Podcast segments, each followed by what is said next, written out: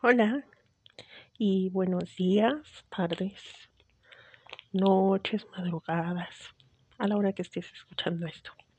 Nuevamente, muchas gracias por acompañarme. Si es que alguien me acompaña en esta aventura y odisea de lo que es este ejercicio eh, de lectura planeado para terminar el libro que se está trabajando. Y nuevamente como advertencia, solo recuerdo que esta grabación se va exactamente como la hice, no tiene ninguna edición, corte, nada de ningún tipo. Entonces sale con con los comentarios y las cosas así como, como van haciendo, eh, con los ruidos de fondo que están en el ambiente esos no los puedo controlar. y pues ya, nada más son las advertencias. Entonces, pues vamos desde, desde, sí, desde donde me quedé la última vez. Solo les recuerdo que estoy leyendo el libro de El poder de los hábitos de Charles Duhigg. Eh, porque hacemos lo que hacemos en la vida y en la empresa. Estamos yendo al capítulo 6, el poder de una crisis. Cómo crean hábitos los líderes a través de los accidentes y el diseño. Parte 4. Cuatro meses después de que el anciano al que le hicieron una chapuza en la operación del cráneo muriera en el hospital de Rhode Island, otro cirujano del mismo hospital cometió un error similar al operar a otro paciente en la zona sana de su cabeza. El Departamento de Sanidad Estatal amonestó a la institución y le impuso una sanción de 50 mil dólares. A los 18 meses de este suceso, otro cirujano operó el lado bueno de la boca de un niño en una cirugía de paladar hendido. Cinco meses después, un cirujano operó el dedo bueno de un paciente. Diez meses después, un trozo de boca se quedó dentro de la cabeza de un paciente. Estas transgresiones costaron al hospital otros 450 mil dólares de multas. El hospital de Rhode Island no es la única institución médica donde pasan estos accidentes, pero tuvo la mala suerte de que sus errores salieron a la luz. Los periódicos locales publicaban historias detalladas de cada incidente. Las cadenas de televisión se plantaban delante del hospital. Los médicos nacionales también, también se sumaron. El problema no desaparece, dijo un vicepresidente de la Organización de Homologación Nacional de Hospitales a un periodista de Associated Press. Las autoridades médicas del estado declararon que en el hospital de Rhode Island reinaba el caos. Era trabajar como en una zona de guerra, me dijo una enfermera. Había periodistas de las cadenas de televisión que asediaban a los médicos cuando se dirigían a sus coches. Un niño me pidió que me asegurara de que el médico no le cortara el brazo por error en la operación. Parecía como si todo estuviera fuera de control. Cuando los críticos y los medios se aglutinaron, en el hospital se creó un sentimiento de crisis. Algunos administradores empezaron a preocuparse de que la institución perdiera su reputación. Otros se pusieron a la defensiva, atacando a las cadenas de televisión por hablar de ellos. He encontrado una insignia que pone cabeza de turco me la voy a poner para ir a trabajar, me dijo un médico. Mi esposa me dijo que no era una buena idea. Luego habló una administradora, la doctora Mary Rage Cooper, que había sido nombrada supervisora de calidad unas pocas semanas antes de que muriera el hombre de 86 años. En las reuniones con los administradores del hospital y del personal, Cooper les dijo que se equivocaban del todo en la forma de valorar la situación. Todas estas críticas no eran algo negativo, les dijo. En realidad, al hospital le habían dado una oportunidad que pocas organizaciones reciben alguna vez. Vi esto como una salida, me dijo la doctora. Hay una larga trayectoria de hospitales que han intentado atajar estos problemas y han fracasado. A veces, las personas necesitan un empujón. Y toda esa mala prensa era un grave empujón. Nos dio la oportunidad de volver a revisarlo todo. El hospital de Rhode Island cerró todas las unidades de cirugía electiva durante todo un día, un gasto considerable, y sometió a todo el personal a un programa intensivo de formación, donde se hacía hincapié en el trabajo en equipo y en la importancia de dar más autoridad al personal de enfermería y al personal médico. El jefe de neurocirugía dimitió y se nombró otro nuevo. El hospital invitó al Center for Transforming Healthcare, o el Centro para Transformar la Sanidad, una coalición de instituciones médicas punteras, para que les ayudara a rediseñar sus medidas preventivas quirúrgicas. Los administradores instalaron videocámaras en los quirófanos para garantizar que se respetaban los tiempos de descanso y que se exigían las listas de control por cada operación. Un sistema informático permitía que cualquier empleado del hospital informara anónimamente de cualquier problema que pusiera en peligro la salud de un paciente. Algunas de estas iniciativas ya habían sido propuestas unos años antes en el hospital, pero siempre se habían desestimado. Ni el personal médico ni el de enfermería quedaban que nadie grabara sus intervenciones ni que otros hospitales les dijeran cómo hacer su trabajo. Pero cuando el sentimiento de crisis se apoderó del hospital, todo el mundo estaba más abierto al cambio. Otros hospitales han hecho cambios similares a raíz de sus errores y han reducido el número de estos tan solo unos años antes que parecían inmunes a la mejora.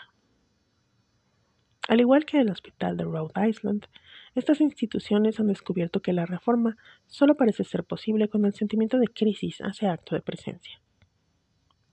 Por ejemplo, uno de los hospitales universitarios de la Universidad de Harvard, el Beth Israel Deaconess Medical Center, cometió una serie de errores y sufrió batallas internas a finales de la década de 1990 que trascendieron a la prensa y se manifestaron en desagradables encuentros a voz en grito entre el personal de enfermería y los administradores en las reuniones públicas.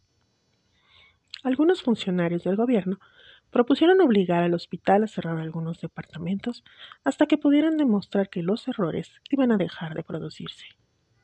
Entonces, el hospital, bajo esa amenaza, empezó a buscar soluciones para cambiar su cultura de trabajo. La respuesta en parte fueron las rondas de charlas sobre seguridad, en las cuales cada tres meses un médico veterano hablaba de una operación o diagnóstico en particular y describía con todo detalle un error o cuasi error a una audiencia de cientos de compañeros y compañeras. Admitir públicamente un error es espantoso, dijo el doctor Donald Mormon hasta hace poco jefe de cirugía asociado. Hace 20 años los médicos no lo hubieran hecho. Pero ahora se ha expandido un gran temor en todos los hospitales e incluso los mejores cirujanos están dispuestos a hablar de lo que han estado cerca de cometer un grave error. La cultura de la medicina está cambiando. Los buenos líderes aprovechan las crisis para rehacer los hábitos de una organización. Los administradores de la NASA, por ejemplo, intentaron durante años mejorar los hábitos de seguridad de la agencia, pero sus intensos intentos no tuvieron éxito hasta que explotó la nave espacial Challenger en 1986. Tras esa tragedia, la organización consiguió superar los obstáculos para replantearse normas de calidad más exigentes. Los pilotos de aviones también habían intentado durante años convencer a los fabricantes de aviones y a los controladores aéreos de que cambiaran el diseño de las cabinas y la forma en la que se comunicaban con los controladores. Entonces, en 1977, en la isla española de Tenerife se produjo un error en la pista de aterrizaje que causó 583 víctimas mortales. Y cinco años después se había cambiado el diseño de las cabinas de mando los procedimientos de movimientos de las pistas y las rutinas de comunicación con los controladores aéreos. En realidad, las crisis son oportunidades tan valiosas que un líder inteligente prolonga deliberadamente ese sentimiento de emergencia. Eso es justamente lo que ocurrió tras el incendio en la estación de King's Cross. Cinco días después del incendio, el secretario de Estado británico nombró a un investigador especial, Desmond Fennell, para que estudiara el incidente. Fennell empezó por entrevistar a los directivos del metro y enseguida se dio cuenta de que todos sabían, desde hacía años, que las medidas de prevención contra incendios eran un problema grave. Y sin embargo, nada había cambiado. Algunos administradores habían propuesto nuevas jerarquías que hubieran aclarado la responsabilidad de la prevención contra incendios. Otros habían propuesto conceder más poder a los jefes de estación para que pudieran sortear las divisiones entre los departamentos. Ninguna de esas reformas se habían llevado a cabo. Cuando Fennel empezó a sugerir cambios propios, comenzó a encontrarse con los mismos obstáculos. Los jefes de departamento se negaban a responsabilizarse o les saboteaban con amenazas secretas a sus subordinados. Así que decidió traspasar su investigación al circo mediático. Convocó sesiones públicas que duraron 91 días y pusieron al descubierto una organización que había hecho caso omiso de las múltiples advertencias sobre los riesgos. Dio a entender a los periodistas que los pasajeros corrían un grave peligro cada vez que se encontraban en el metro. Interrogó repetidamente a docenas de testigos que describieron la organización como un lugar donde las batallitas eran más importantes que la seguridad de los pasajeros. Su informe final, de 250 páginas, publicado casi al cabo de un año del incendio, era una acusación mordaz sobre el metro donde se trataba de una organización malograda por la ineptitud burocrática. Habiendo comenzado como una investigación de los acontecimientos de una noche, describió Fennell, el alcance del informe se ha extendido necesariamente al examen de un sistema. Concluyó, con páginas y páginas de críticas mordaces y con recomendaciones que, en esencia, sugerían que gran parte de la organización o era incompetente o corrupta. sí, la respuesta fue inmediata y abrumadora. Los pasajeros se amotinaron delante de las oficinas del metro. Los directivos fueron despedidos. Se dictaron un montón de nuevas normas y se superó la cultura del metro. Actualmente, todas las estaciones tienen un jefe cuya responsabilidad principal es la seguridad de los pasajeros. Y todos los empleados, tienen la obligación de comunicar hasta el menor indicio de riesgo. Todos los trenes siguen funcionando a su hora, pero los hábitos del metro y sus treguas se han adaptado lo suficiente como para dejar claro quién tiene la última palabra en la prevención contra incendios y todo el mundo está autorizado para actuar, sin que importe que se esté metiendo en el territorio de otro. En todas las compañías donde los hábitos institucionales han creado treguas tóxicas a través de hacer las cosas automáticamente o por negligencia, es posible realizar el mismo tipo de cambios. Una compañía con hábitos disfuncionales no puede cambiar simplemente porque se le ordene a algún directivo. Por el contrario, los ejecutivos inteligentes buscan el momento de crisis o crean una percepción de crisis y cultivan ese sentimiento de que algo ha de cambiar. Hasta que al final todo el mundo está dispuesto a superar los patrones con los que viven todos los días. Nunca dejes que una crisis grave se desperdicie, dijo Ram Emanuel en una conferencia que dio a altos ejecutivos tras el hundimiento financiero global del 2008, poco después de que fuera nombrado jefe del Estado Mayor el presidente Obama. Esta crisis nos proporciona la oportunidad de hacer cosas que no hubiéramos hecho antes. Poco después, la administración de Obama convenció a un Congreso reticente para que aprobara el plan de estímulo propuesto por el presidente de 787 mil millones de dólares. El Congreso también aprobó la ley de reforma sanitaria de Obama, reformó las leyes de protección al consumidor y aprobó docenas de estatutos más desde la ampliación del seguro de salud para los niños hasta dar a las mujeres nuevas oportunidades para combatir la discriminación salarial. Fue una de las grandes reformas políticas desde el Great Society y el New Deal, y se produjo porque, tras la catástrofe financiera, los legisladores vieron una oportunidad. Algo parecido sucedió en el hospital de Rhode Island tras la muerte del hombre de 86 años y los otros errores quirúrgicos. Desde que las nuevas medidas de seguridad del hospital se aplicaron en su totalidad en 2009, no se han producido más errores.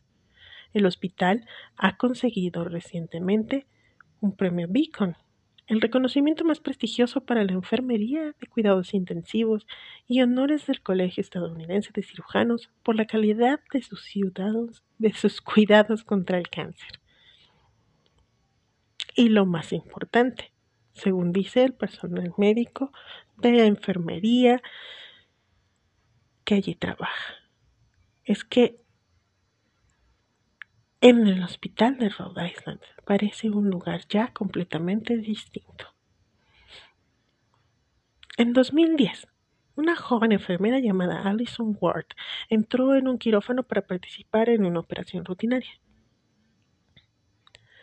Había empezado a trabajar en quirófano hacía tan solo un año. Era la más joven y con menos experiencia de la sala. Antes de que comenzara la operación, todo el personal se reunió en torno al paciente inconsciente para hacer una pausa quirúrgica. El cirujano leyó la lista de control que había pegado en la pared, donde se detallaba cada paso de la operación. Muy bien. Último paso, dijo antes de coger su bisturí. ¿Tiene alguien alguna pregunta antes de que empecemos? El cirujano había realizado cientos de operaciones como esta Tenía el despacho lleno de diplomas y premios. Doctor, dijo la joven Ward de 27 años, quería recordar a todo el mundo que hemos de hacer una pausa quirúrgica antes del primer y segundo procedimiento. Usted no lo mencionó y tan solo quería asegurarme de que todos nos acordábamos. Ese tipo de comentarios de unos años atrás podía haberle costado una reprimenda o el fin de su carrera. Gracias por tu, por tu aportación, dijo el cirujano. Recordaré mencionarlo la otra vez. Ahora vamos a empezar. Sé que este hospital ha pasado épocas muy duras, me dijo posteriormente Ward, pero ahora es un lugar donde todo el mundo coopera. Nuestra formación, todos nuestros modelos de rol, toda la cultura del hospital está focalizada en el trabajo en equipo. Creo que no puedo decir nada más. Es un lugar increíble para trabajar.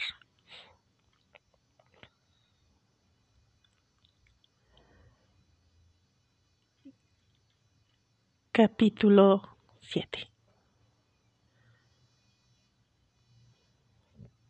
¿Cómo sabe Target lo que quieres antes que tú? cuando las compañías predicen y manipulan los hábitos. Sección 1. Andrew Paul, al poco de haber sido contratado como analista de datos para los grandes almacenes de Target, recibió la visita de unos compañeros de departamento de marketing que le hicieron el tipo de preguntas que Paul sabía cómo responder. ¿Puedes averiguar con tus ordenadores que clientes están embarazadas aunque ellas no quieran que lo sepamos? Paul era estadístico.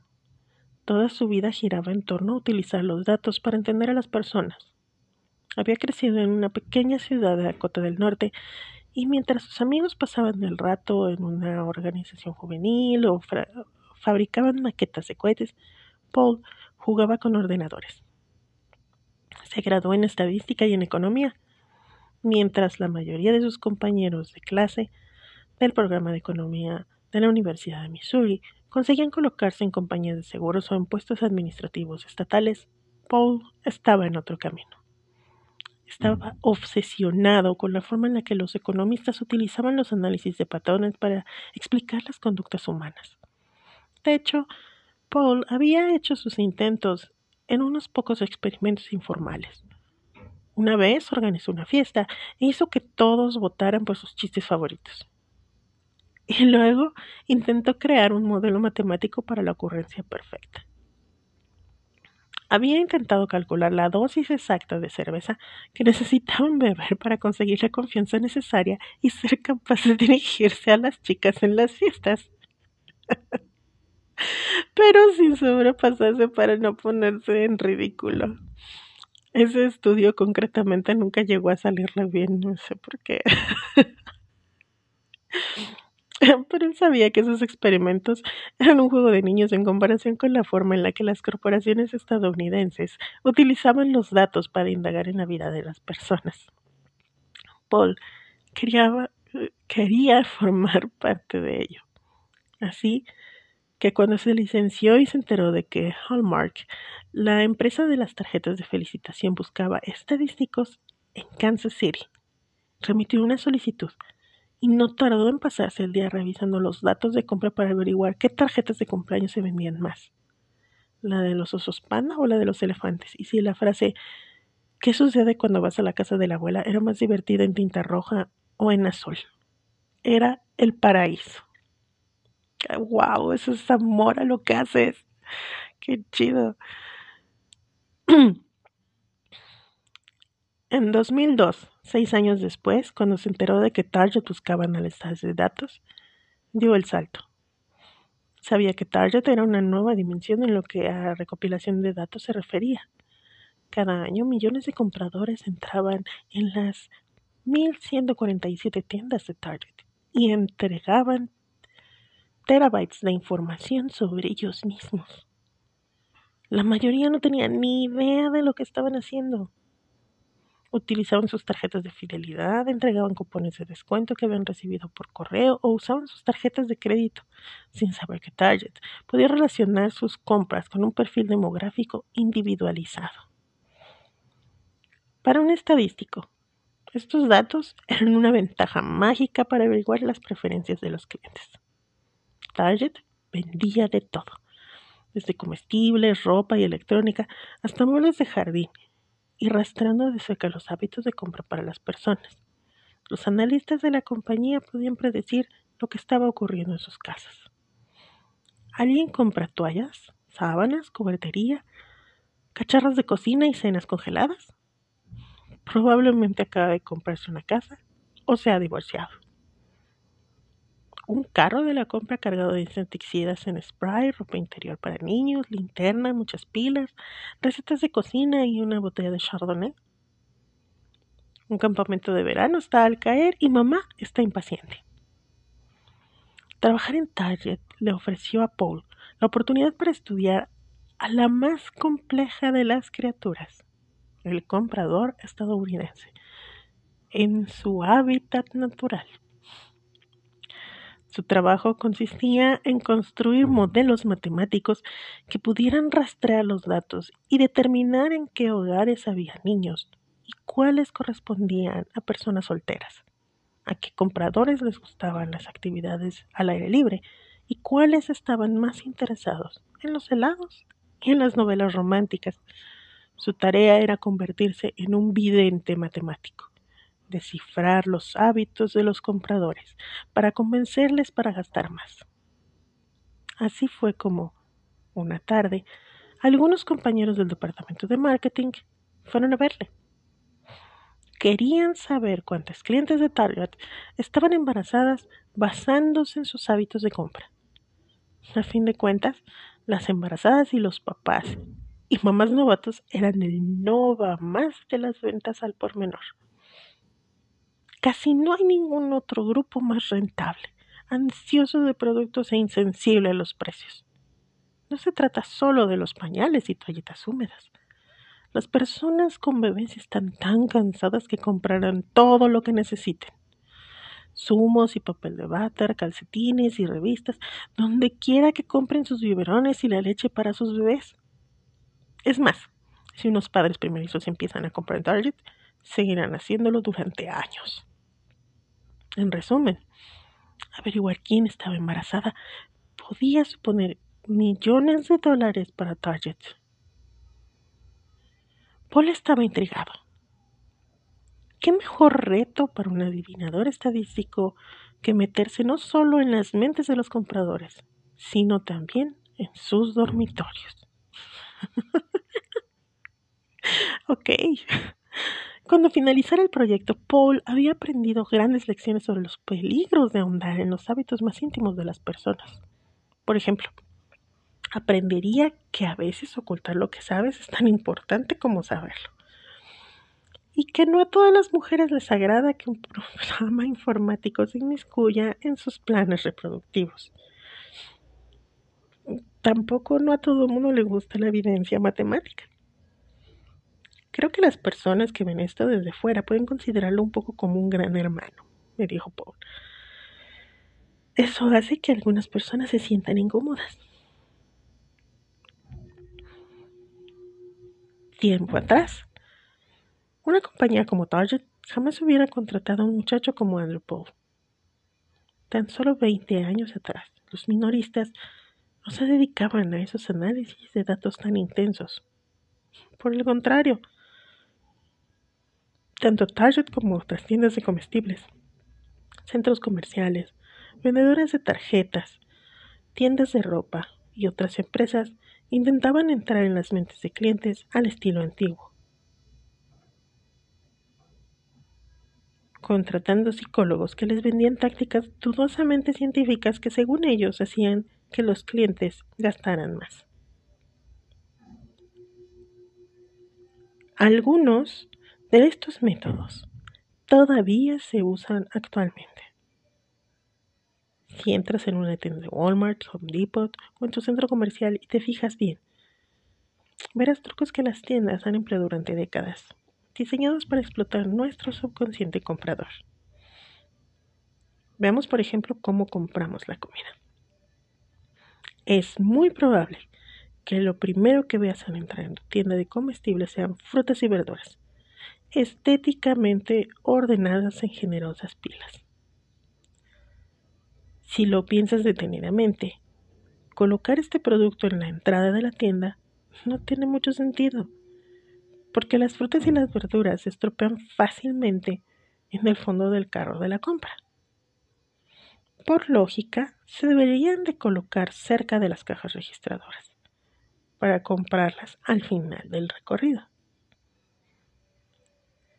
Pero tal como pensaron los psicólogos hace mucho tiempo, si empezamos nuestra aventura de compra cargado comida saludable, es más probable que nos apetezca más comprar los doritos, las oreos y la pizza congelada que encontraremos más adelante. El arrebato de virtud subconsciente que se produce al comprar la calabaza al principio facilita que luego seamos condescendientes para comprar un tarro helado.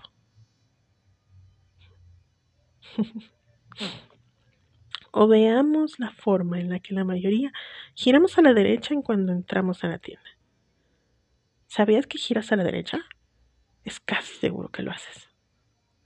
Hay cientos de horas de grabaciones de videos que muestran que los compradores giran a la derecha en cuanto traspasan las puertas del establecimiento. A raíz de esta tendencia, los vendedores llenan el lado derecho de las tiendas con los productos más rentables, con la esperanza de que los que compraremos de buenas a primeras. Veamos los cereales y las sopas. Cuando están almacenados en orden alfabético y aparentemente al azar, tenemos el instinto de entretenernos un poco más y echarle un vistazo a todos los productos. Por lo que rara vez encontrarás el Rising Brand cerca del Rice Checks. Tendrás que buscar por las estanterías para encontrar el cereal que quieres y en el proceso puedes tener la tentación de coger un paquete extra de otra marca. Sin embargo, el problema con estas tácticas es que tratan a todos los compradores por igual. Son bastante primitivas soluciones de talla únicamente para desencadenar hábitos de compra. En las dos últimas décadas que el mercado se ha vuelto cada vez más competitivo, cadenas como Target han empezado a darse cuenta de que no podían seguir confiando en sus viejos trucos. La única forma de aumentar las ganancias era descubrir los hábitos de compra de cada cliente y vender a cada persona individualmente con recursos personalizados para traer las preferencias de compra únicas de cada consumidor. En parte, se dieron cuenta de esto a raíz de que cada vez había una mayor concienciación de la fuerza con la que pueden influir los hábitos en casi todas las decisiones de compra. Una serie de experimentos convencieron a los especialistas de marketing de que si eran capaces de entender los hábitos particulares de los compradores, podrían conseguir que compraran casi cualquier cosa. Se realizó un estudio donde grabaron el audio a los consumidores que entraban en una tienda de comestibles. Los investigadores querían saber cómo la gente tomaba sus decisiones a la hora de comprar. Concretamente, buscaban compradores que llegaban con listas de la compra, gente que, en teoría, había decidido con antelación lo que quería. Lo que descubrieron fue que, a pesar de las listas, más del 50% de las decisiones de comprar algo las tomaban en el momento en que venían y veían un producto en el estante. Porque a pesar de las mejores intenciones de los clientes, sus hábitos eran más fuertes que sus intenciones escritas. Veamos, murmuró para sí un comprador cuando estaba en la tienda. Aquí están las patatas chips. Voy a pasar de largo. Un momento. ¡Oh! Las patatas ley están de oferta. Puso una bolsa en su carro. Algunos clientes compraban siempre las mismas marcas, aunque admitieran que no les gustaba mucho el producto. No me entusiasma Folgers, pero es lo que compro, ¿sabe? Eh, ¿Qué otra cosa hay? dijo una mujer mientras estaba frente a una estantería donde había docenas de otras marcas de café. Los clientes compraban más o menos la misma cantidad de comida cada vez que iban a comprar, incluso aunque se hubieran prometido recortar gastos. Los consumidores a veces actúan como animales de costumbres repiten automáticamente conductas antiguas sin tener demasiado en cuenta sus metas actuales, escribieron dos psicólogos de la Universidad del Sur de California en 2009. No obstante, el aspecto más sorprendente de estos estudios fue que aunque todo el mundo confiaba en los hábitos para hacer sus compras, cada persona tenía hábitos diferentes. El hombre que vio el paquete de patatas chips compraba una sola bolsa cada vez. Pero la mujer de Folgers nunca fue a la zona donde estaban las patatas chips. Había personas que compraban leche siempre que iban a comprar, aunque tuvieran de sobra en su casa. Y había personas que siempre compraban postres, aunque dijeran que estaban intentando adelgazar. Pero las compradoras de leche y las adictas a los postres normalmente no coincidían. Los hábitos eran únicos de cada persona. Target quería aprovechar esas singularidades. Pero cuando cada día entran millones de personas en sus establecimientos, ¿cómo averigua sus preferencias y patrones de compra? Pam, pam, pam. Oye, eso está maravilloso. Me encantó. Esta parte del capítulo me encantó. Me gustaría cerrar esto así como con una reflexión porque ya, aparte de que me pasé de tiempo, me voy a soltar hablando un poco.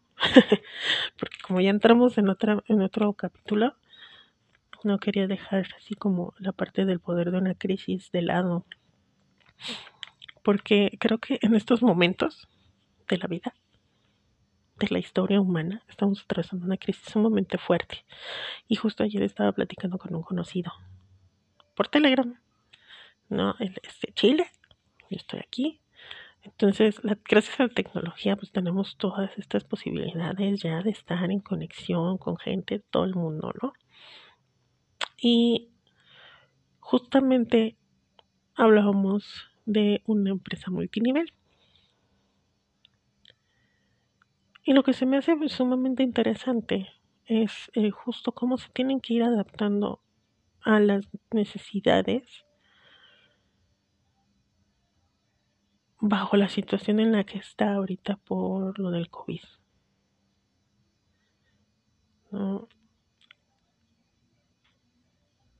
Las estructuras de trabajo dentro de cada empresa también se vieron sumamente afectadas.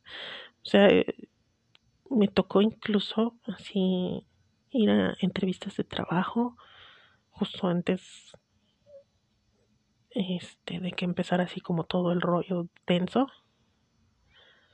Y, y gente que de veras así decía es que esto no esto no, o sea, esto es como un complot como una idea como como que no existe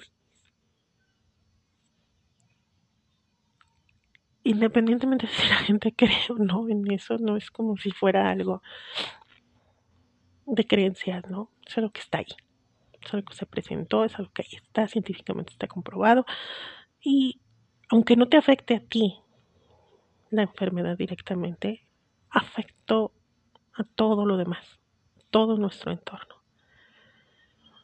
Y muchas de estas empresas diciendo, pues este, ya para para fin de año regresamos a trabajar, ¿no? Así de, o para junio ya empezamos otra vez. No, no, no. Y, y, cuántas empresas nos cerraron. Y las que siguen y las que perduran y las que aguantan son para las que se han adaptado. Las que están rascando por salir son las que todavía están tratando de encontrar su modelo de adaptación en esta crisis, ¿no? Pero incluso las cocinas económicas aquí en México eh, lo veo también en, mi entorno directo, ¿no? O sea, ¿qué tuvieron que hacer? Muchas empezaron a tener que prescindir de sus eh, meseros y usarlos como repartidores porque aunque no ofrecían el servicio de domicilio tenían que empezar a ofrecerlo. Yo vivo en una zona de departamentos. Y muchas cocinas pues obviamente era así, ay pues están todos aquí cerquita, ¿no? O sea que vengan.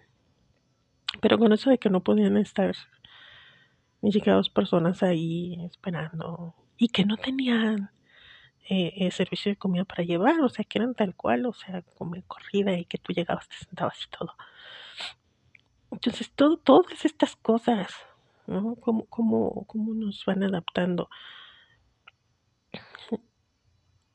Es muy complicado, es muy difícil. Pero justamente estas, estos nuevos hábitos que se van generando a partir de,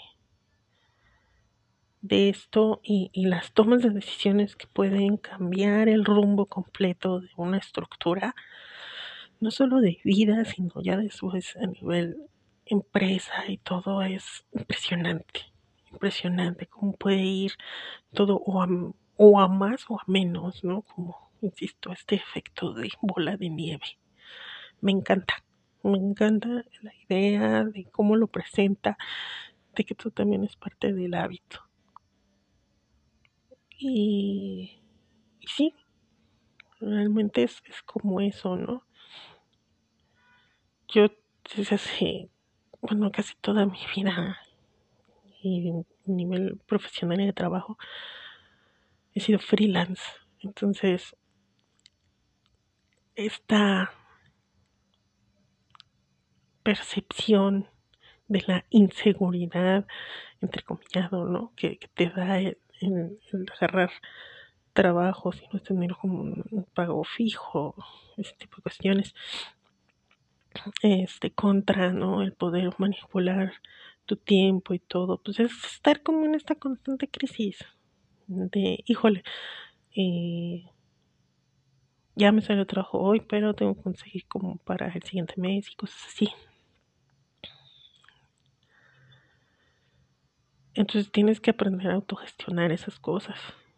Y mucha gente ahorita tiene que aprender a hacer eso. Y es muy difícil, es muy difícil porque es un hábito, justamente como dices, sé que los, que los, que los hábitos de consumo, incluso como Target lo puso, ¿no? O sea, tenemos como ya ese ritmo marcado. Este libro, cada que lo leo, la verdad es, me encanta, me encanta. Pero bueno, ya dejo mi, mi, mi, mi, mi chachara hasta ahí. Y como siempre, agradezco a quienes me escuchan. Muchas, muchas gracias eh, por escuchar. Y nos vemos a la próxima.